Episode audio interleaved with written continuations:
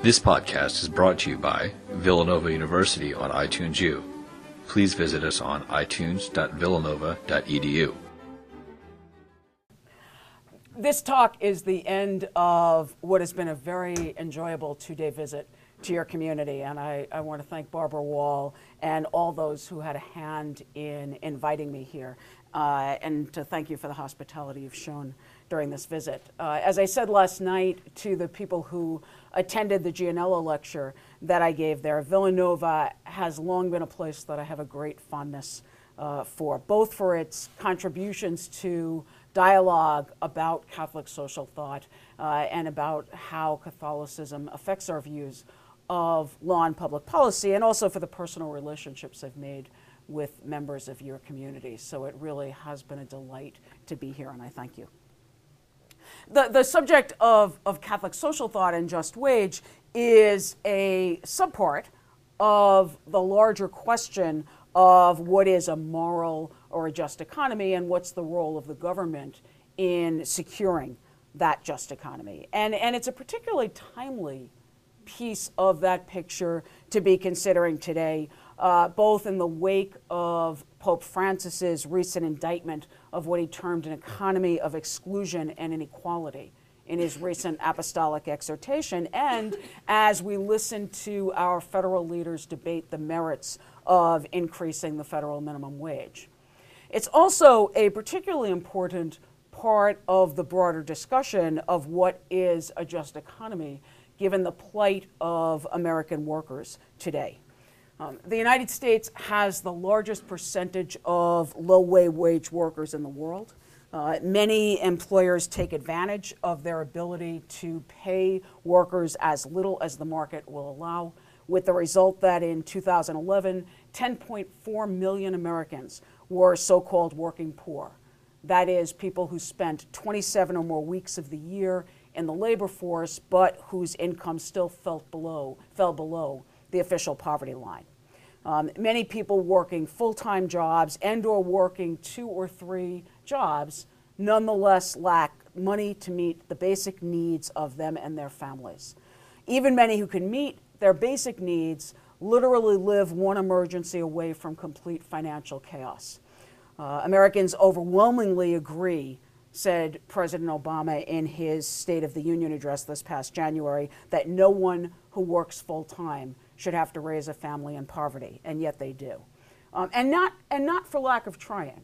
Um, contrary to popular depictions of welfare queens left over from earlier discussions of welfare reform, low wage workers work incredibly hard in order to find and keep their jobs. Many low wage workers juggle multiple jobs, piece together child care as they can.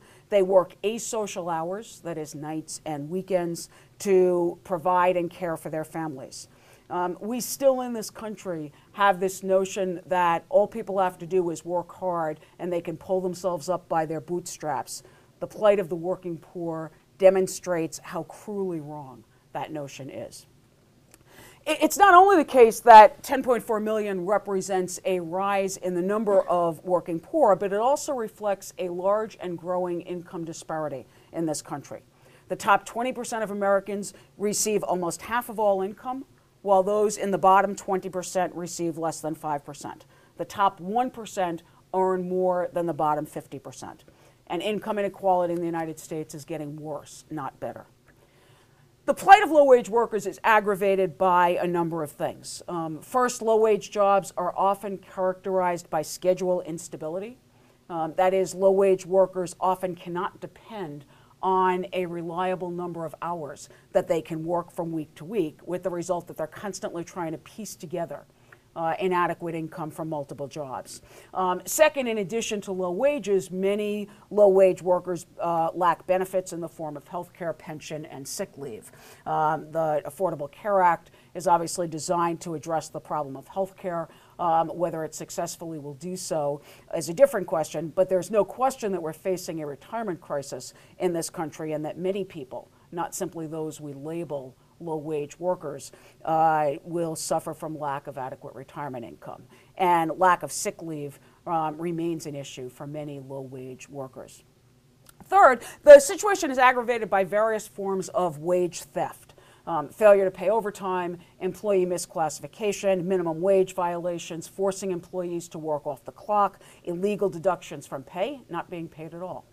Uh, for example, according to Interfaith Worker Justice, 80% of the workers who come into their centers for help are victims of wage theft. Um, and just in the last few weeks, seven lawsuits were filed against McDonald's and a number of its franchisees in California, Michigan, and New York for a variety of violations failure to pay minimum wage and overtime, um, not providing employees with meal periods and break, mandatory unpaid work, and the like. And, and I mention this last as a reminder that it's not enough to talk about legal changes without putting energy into enforcement of laws. And, and I teach at St. Thomas, I teach employment law and pension and employee benefits, and I often remind my students that conferring rights um, doesn't actually give people a whole lot unless we also give them the ability to meaningfully enforce those rights.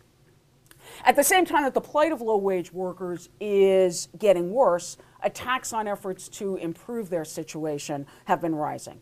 Um, these take the forms of attacks on unions as well as actions designed to thwart efforts by local governments to provide workers with security, such as actions by the governors of some states to prevent localities from implementing paid sick leave programs. To me, all of this suggests a system in need of change.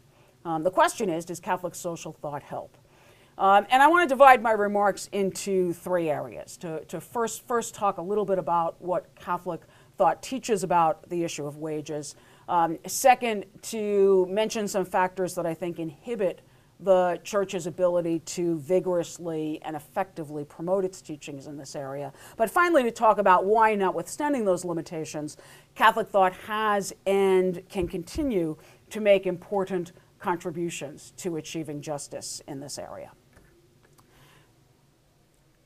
significant aspects of the employer employee relationship are governed by private ordering.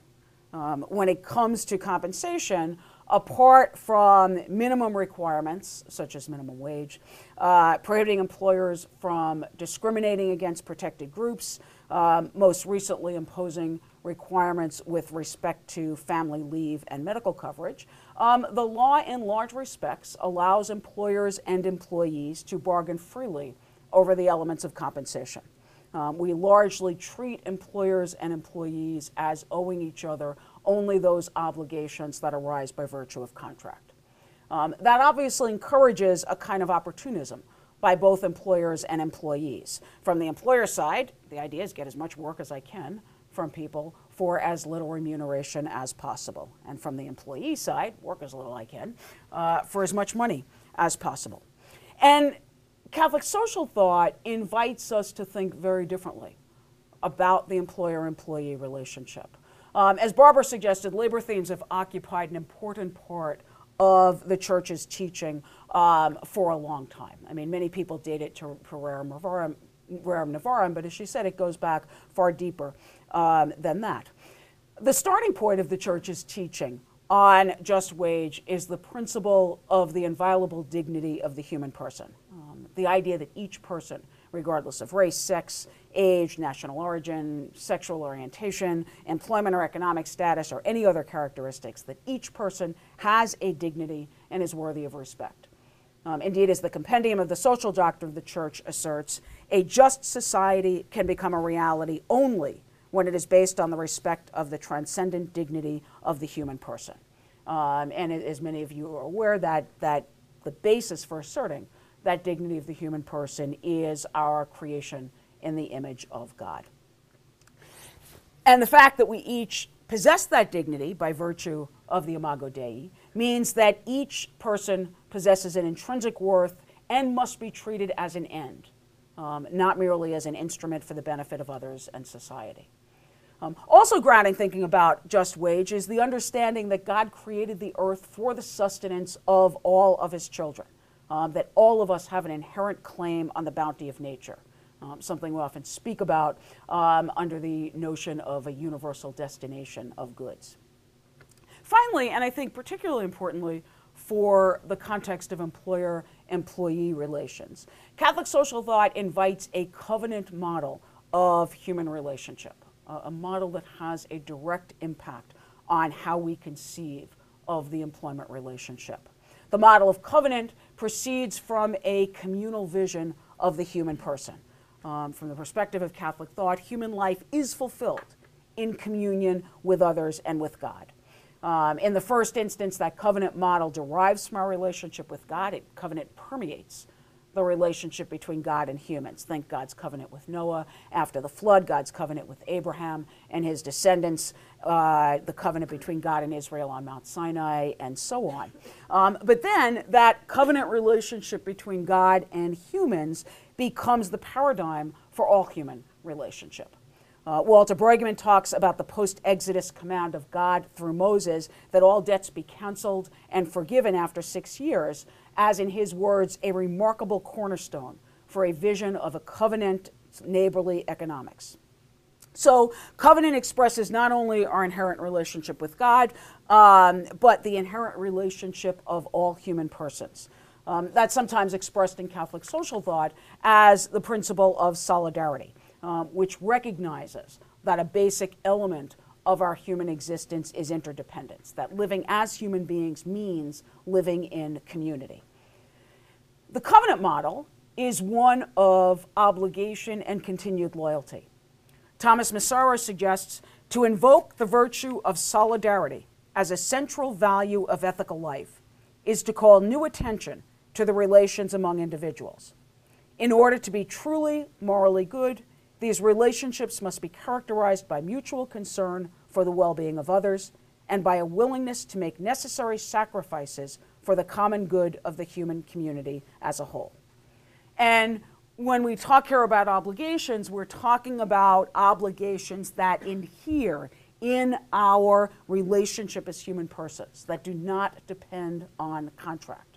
Um, covenant implies that respect, mutuality, and love are obligations that arise by virtue of our being human and living in relationship with each other. They do not arise by contract. And together, all of these thoughts give rise to the idea that those who work have a right to receive a just wage. Um, and as Barbara's comments at the outset suggest, what that means has, expressed, has been expressed in a variety of ways. Um, John Ryan, who was one of the early um, people who argued on the basis of Catholic thought for a just wage, um, grounding his argument on the dignity of personality, argued that a worker has a right to at least a decent livelihood. That is, a right to so much of the requisites of sustenance as will enable them to live in a manner worthy of a human being. Um, he writes, Why is it wrong and unjust to kill or maim an innocent man? Because human life and the human person possess intrinsic worth, worth because personality is sacred. But the intrinsic worth and sacredness of personality implies something more than the security of life and limb and the material means of bare existence. The man who is not provided with the requisite of normal health, efficiency, and contentment lives a maimed life, not a reasonable life. His physical condition is not worthy of a human being. Furthermore, man's personal dignity demands not merely the conditions of reasonable physical existence, but the opportunity of pursuing self perfection through the harmonious development of all his faculties.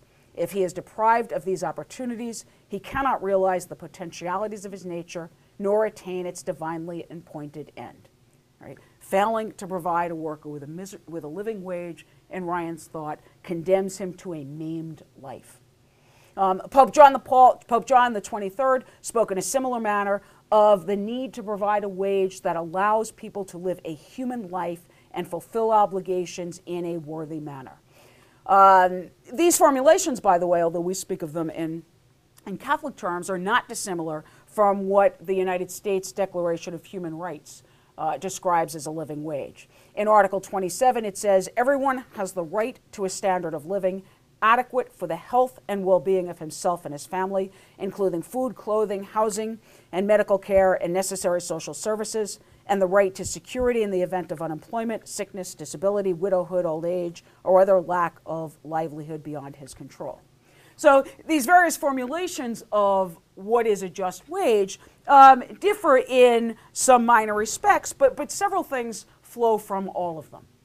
First, as the formulation suggests, a just wage is not just about the ability to physically exist, um, but it's an expression of the moral imperative to respect, encourage, and facilitate the human person's ability to become fully human and therefore fully receptive to the divine. It's a wage that permits the flourishing of the human person, not simply their mere existence.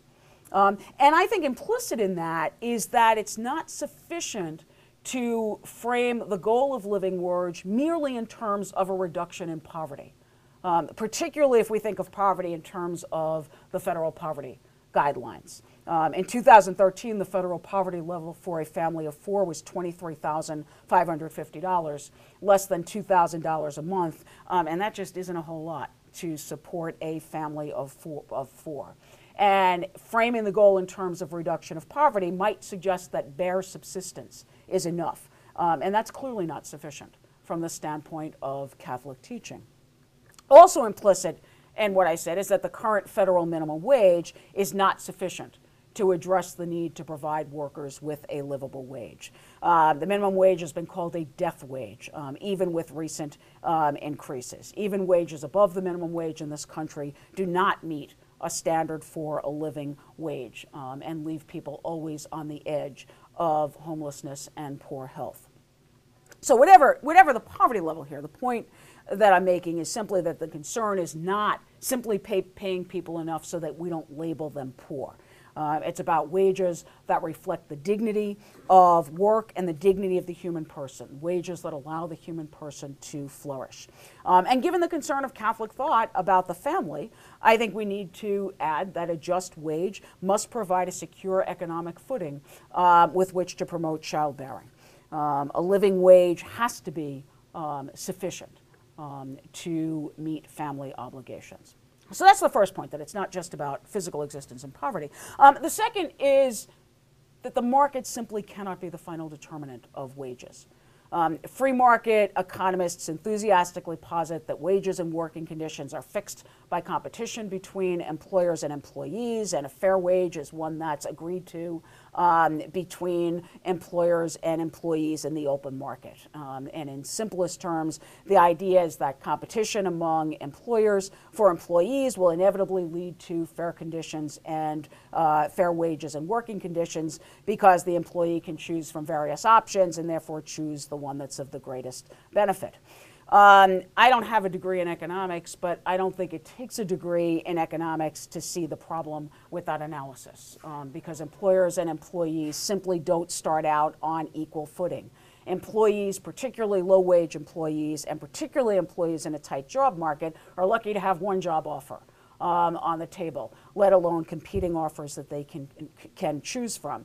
And employees, particularly low income employees, can't afford to wait around um, for a better offer if they don't like the one that's been given.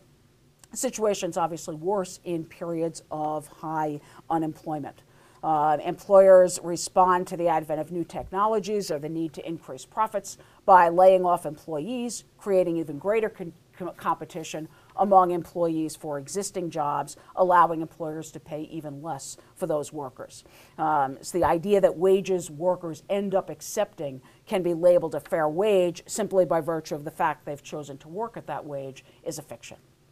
And I, it's true, and I'm not saying that Catholic so, social thought is opposed to a market system. And clearly, Catholic social thought um, is not opposed to a market system and has respect for private property, but it doesn't accept either of those as absolute. Um, with respect to the market, as early as 1931 in Quadragesimo Anno, Pope Pius XI warned that free competition and especially economic domination must be kept within definite and proper bounds, and that an excessive po- focus on profits and competition leads to great injustice and fraud. Pope John 23rd in Mater Magistra wrote that it was his duty to reaffirm that the remuneration of work is not something that can be left to the law of the marketplace, nor should it be a decision left to the will of the more powerful. It must be determined in accordance with justice and equity, which means that workers must be paid a wage which allows them to live a truly human life and to fulfill, fulfill their family obligations in a worthy manner. Um, with respect to private property, from the perspective of Catholic social thought, property rights are constrained by the principle of stewardship.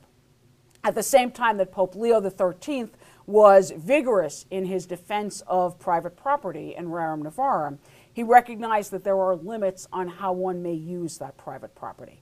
Quoted, quoted Thomas Aquinas' words that man should not consider his outward possessions as his own, but as common to all, and warning that those who received a larger share of blessings from the divine bounty received them for the purpose of their own perfection and the benefit of others.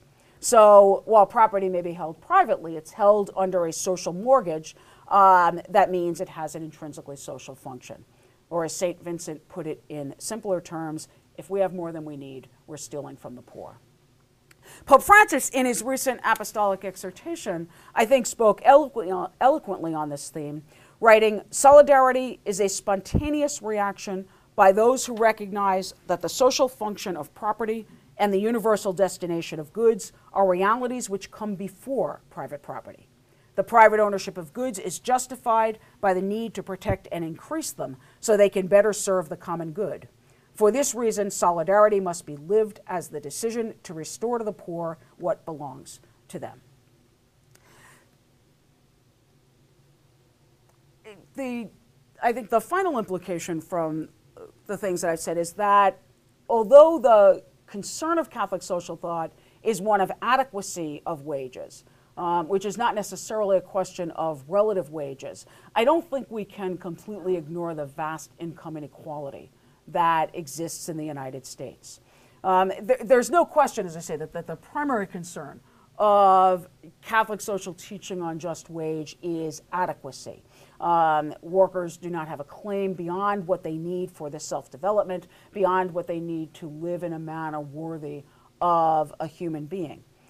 Having said that, um, I think there's at least a question whether a wage structure with as great a level of inequality as exists in the United States supports the common good. Um, this country has seen a dramatic rise in income inequality, with inequality as large as it has been since the 1920s. On the one hand, I don't think it's hard to make arguments that gross income inequality is antithetical to the common good, um, although I recognize that some may argue that there are circumstances where inequality aids the common good. Um, we don't really need to resolve that issue for purposes of a just wage, but, but I do think it's, it's worth at least a side note that we, that we need to think about income inequality when we're thinking about this subject. There's obviously a lot of room to debate the best means of addressing the fact that so many workers um, who work full time can't make a just wage, um, don't make enough to allow them to flourish as human persons. And that includes a robust debate about the role of the law in securing just wages for workers. Um, should we increase the minimum wage? Um, economics, uh, economists, and others debate whether increasing the minimum wage will have a positive effect. Some suggest increasing the minimum wage will hurt some workers, um, but overall does more harm than good because it creates unemployment and places undue burden on small businesses. Other argues, uh, others argue that the displacement effects are small, drawing on evidence that local living wage ordinances have not increased unemployment. And on that one, we could play all day. Here's my source against your source, um, and find people coming to different conclusions. You know, would it be better to leave the minimum wage where it is and expand the earned income tax credit? Again, substantial disagreement about whether increases in the minimum wage or an expansion of the earned income tax credit is a better way to address poverty um, in the United States. Um, Catholic social thought does not purport to trump any of this debate. Um, it makes no claim to providing a clear, definitive answer as to how to secure a more just wage for workers. And I hope you didn't come here today thinking I was going to give you here's what um, how Catholic thought gives us the final um, blueprint. Um, indeed, as in so many other areas, there is dispute about how Catholic teaching translates into particular positions of law and public policy. Um, for example, while Catholic teaching is often cited in support of increasing the minimum wage, others argue that that approach is inconsistent with Catholic thought. So it doesn't give us a blueprint for an answer, but I think what, what Catholic social thought contributes here is several things. First, it tells us that addressing this issue is not optional. Uh, the worker's right to a just wage is non negotiable, it is unalterable. So we don't get to shake our heads at the enormity of the problem, throw up our hands and say, okay, this is too hard, so um, we'll just forget about it and go have a drink and you know have a good evening. Um, human dignity is at stake, and we have to be part of the solution. And so, how we deal with the problem is a matter of practical judgment. That we deal with it is required. And I would add that the requirement is that we deal with it meaningfully. Um, and I say that because I've heard people say, well, you know, the real problem here is lack of education. And so if we improve education, then at some point workers will be able to demand higher paying jobs. I don't dispute that education is part of the problem. But if the suggestion is we should just kind of sit back and do nothing with the hope that in a generation or so we'll have improved education enough to improve the wage situation, I don't think that suggestion is an acceptable one. Um, second, Catholic social thought tells us that the goal is simply, as I suggested already, broader than simply reducing poverty. Um, much of the discussion and evaluation of various approaches takes poverty reduction as the goal. And as my earlier comments suggested, Catholic thought is concerned with something more the dignity of work and of workers, and the promotion of the family. Um, so, so Catholic thought, I think, then gives us a broader lens through which to look at that issue. And finally, third, Catholic social thought offers us a set of principles by which to evaluate proposed efforts. Um, principle of human dignity, principle of the common good, principle of solidarity, and also the principle of subsidiarity, one I haven't yet um, mentioned before. Um, as explained by the Congregation of the Doctrine of the Faith in its instruction on Christian freedom and liberation, uh, the principle of solidarity is stated to mean that neither the state nor any society must ever substitute itself for the initiative and responsibility of individuals and of intermediate communities at the level on which they can function, nor must they take away the room necessary for their freedom. And subsidiarity expresses a preference for addressing social needs at the lowest possible level um, while still acknowledging that the government has a role. Um, and so Catholic thought would say, well, the obligation to pay a just wage primarily falls, first and primarily, uh, falls on the employer as the one who reaps the benefits of the worker's labor, but acknowledge that the state is obliged to enact laws that will better enable workers to obtain a living wage, and that when the reality is that workers cannot pay that wage, um, social justice still applies. And that means there is a role for the state in changing the situation. And I think subsidiarity is, is importantly implicated in how we think about these issues. And, and as I said, the point is not how we apply them. Um, people who think and write about issues of social Catholic social thought and the law disagree um, about the particular answers the principles lead to. Um, but what Catholic social thought challenges um, is an approach that looks only at numbers and costs and requires that we think in deeper terms.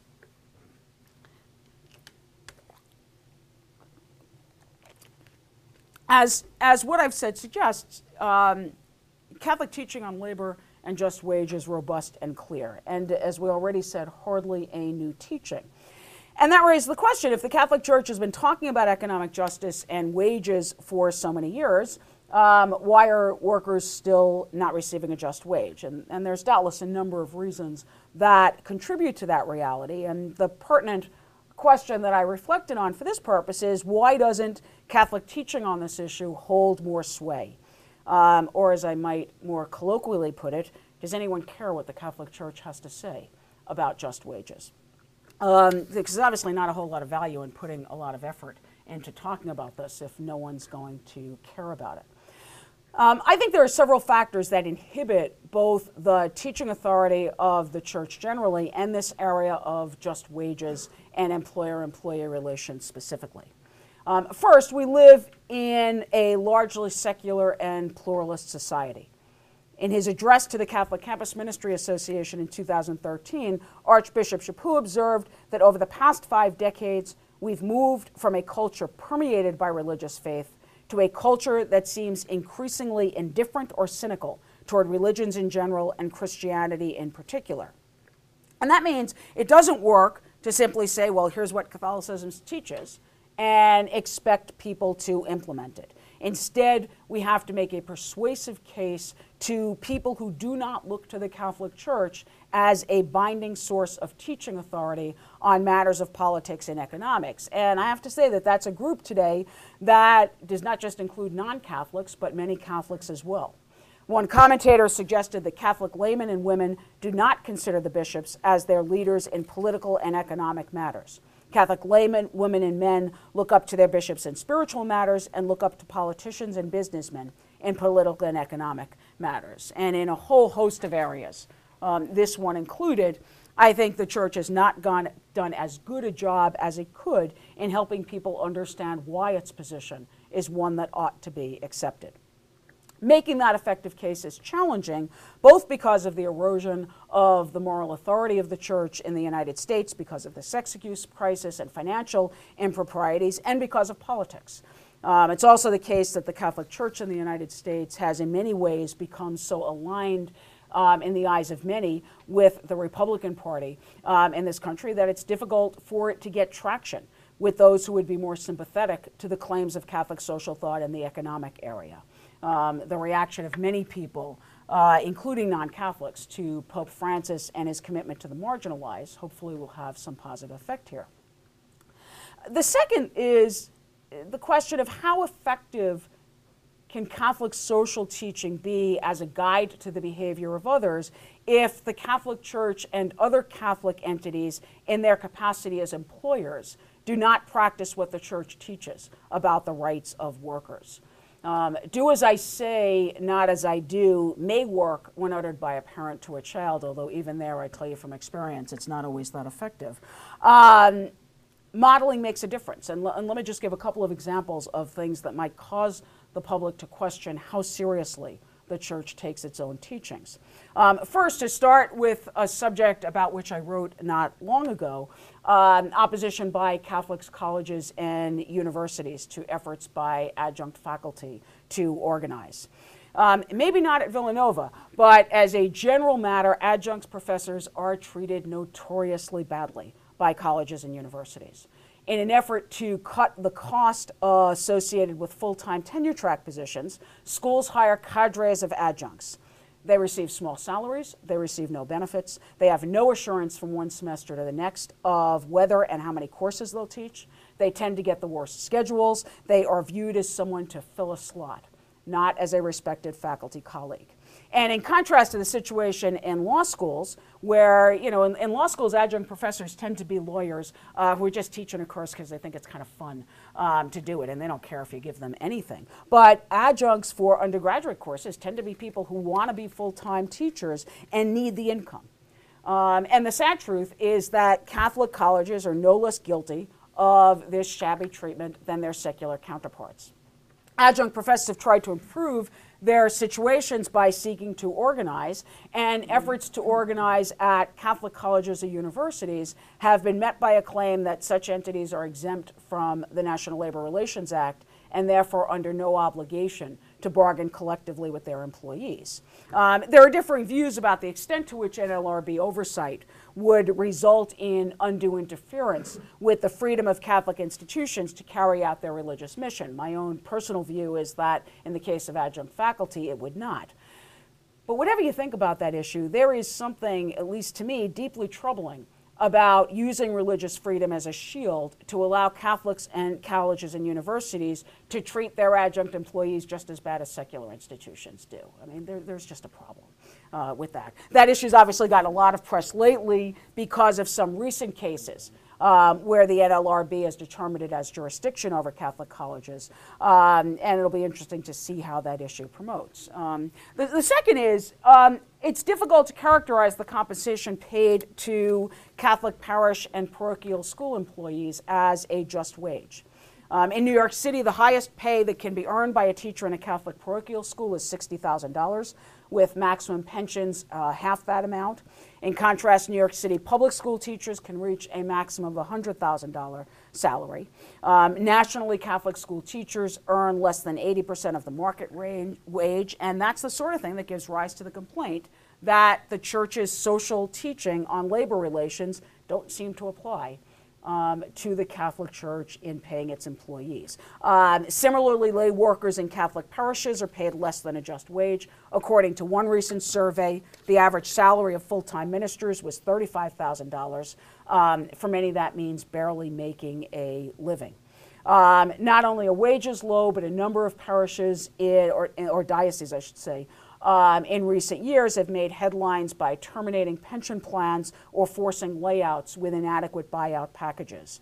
Uh, and churches and religious organizations are exempt from the requirement to pay unemployment uh, taxes. So, unless a church voluntarily establishes an unemployment um, program, then its terminated employees receive no unemployment compensation. Well, the defense is the claim that Catholic schools and parishes can't afford to pay more than they do.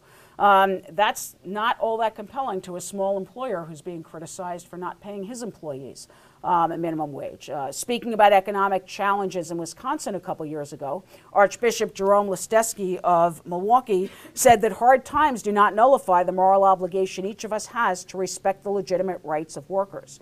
Um, it's hard to understand why the same standard should not then be applied to um, the church.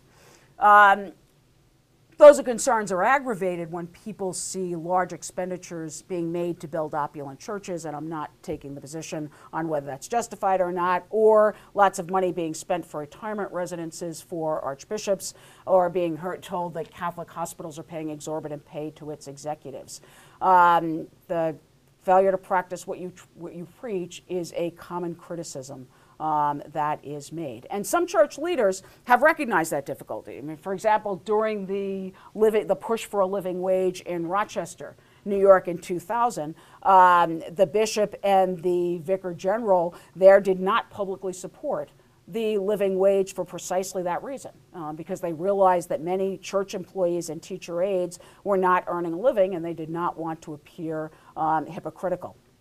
Um, the third thing, um, and I won't talk a lot about this because we all read newspapers, but I think one of the things that gets a lot of publicity when people are thinking about the church and its capacity as employer um, are terminations of employees that don't seem justifiable to many lay people. Um, and for example, there was a school, I'll just give a couple of examples, a school in California last year, a, a Catholic school that fired a teacher who was a victim of domestic violence um, because of the claim that her presence threatened the safety of students. So we take a victim of a crime and take away her ability to raise um, her family. Um, a Catholic Medical Center in Providence firing a nurse for taking maternity leave allegations of discrimination based on national origin um, against Catholic employers, something that um, Cardinal George has acknowledged has been a problem, discrimination against Hispanic employees and, and so on. Um, and it may be that the church ought to be protected from legal suit in any of these cases, um, but there are still things that minimize the persuasive appeal of the church's teaching. And, and to be clear, I'm not suggesting that the church's failure to live up to its own teaching when it act acts as an employer renders its teaching unimportant. Um, but I am suggesting that the church needs to do a better job of keeping its own house in order if it wishes to be persuasive in telling others what they must do. Notwithstanding these limitations, I think Catholic social thought has and can continue to make important contributions to achieving greater justice in the area of wages. Um, the fact that there are many who question the teaching authority of the Catholic Church or the Church's standing to make claims about what employers and the government should and should not do does not mean the Catholic social teaching in this area has been or must be irrelevant. Um, first, the language of Catholic social thought has had a significant effect in the framing of the living wage movement. Um, as my earlier discussion suggests, Catholic thought offers a theology of dignity and respect, one that challenges the long held assumption in capitalism that workers are merely commodities. That theology has influenced the approach of the living wage movement, shaping what Melissa Snarr calls a form of discursive activism that reworks our conception of how the world should be normatively structured. And the language of Catholic social teaching has been part of the success of the living wage movement. Snarr writes Consistently throughout my research on municipal living wage campaigns, lead organizers told me that their victories often came through sticking to the moral high ground rather than arguing numbers such as how the living wage was calculated, what the cost to various institutions would be, etc. They continually emphasized values of fairness, hard work, and just wages.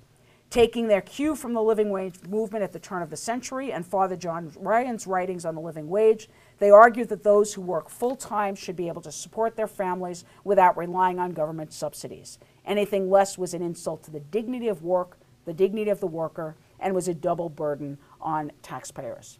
So, the language of Catholic social thought, introducing not only the concept of human dignity, um, moving us away from the idea that this is about handouts, um, but also that of the common good. And I think that latter, the common good, can be a useful aid in discourse because the living wage not only promotes human dignity, um, but the living wage movement has done a lot to help revitalize local communities.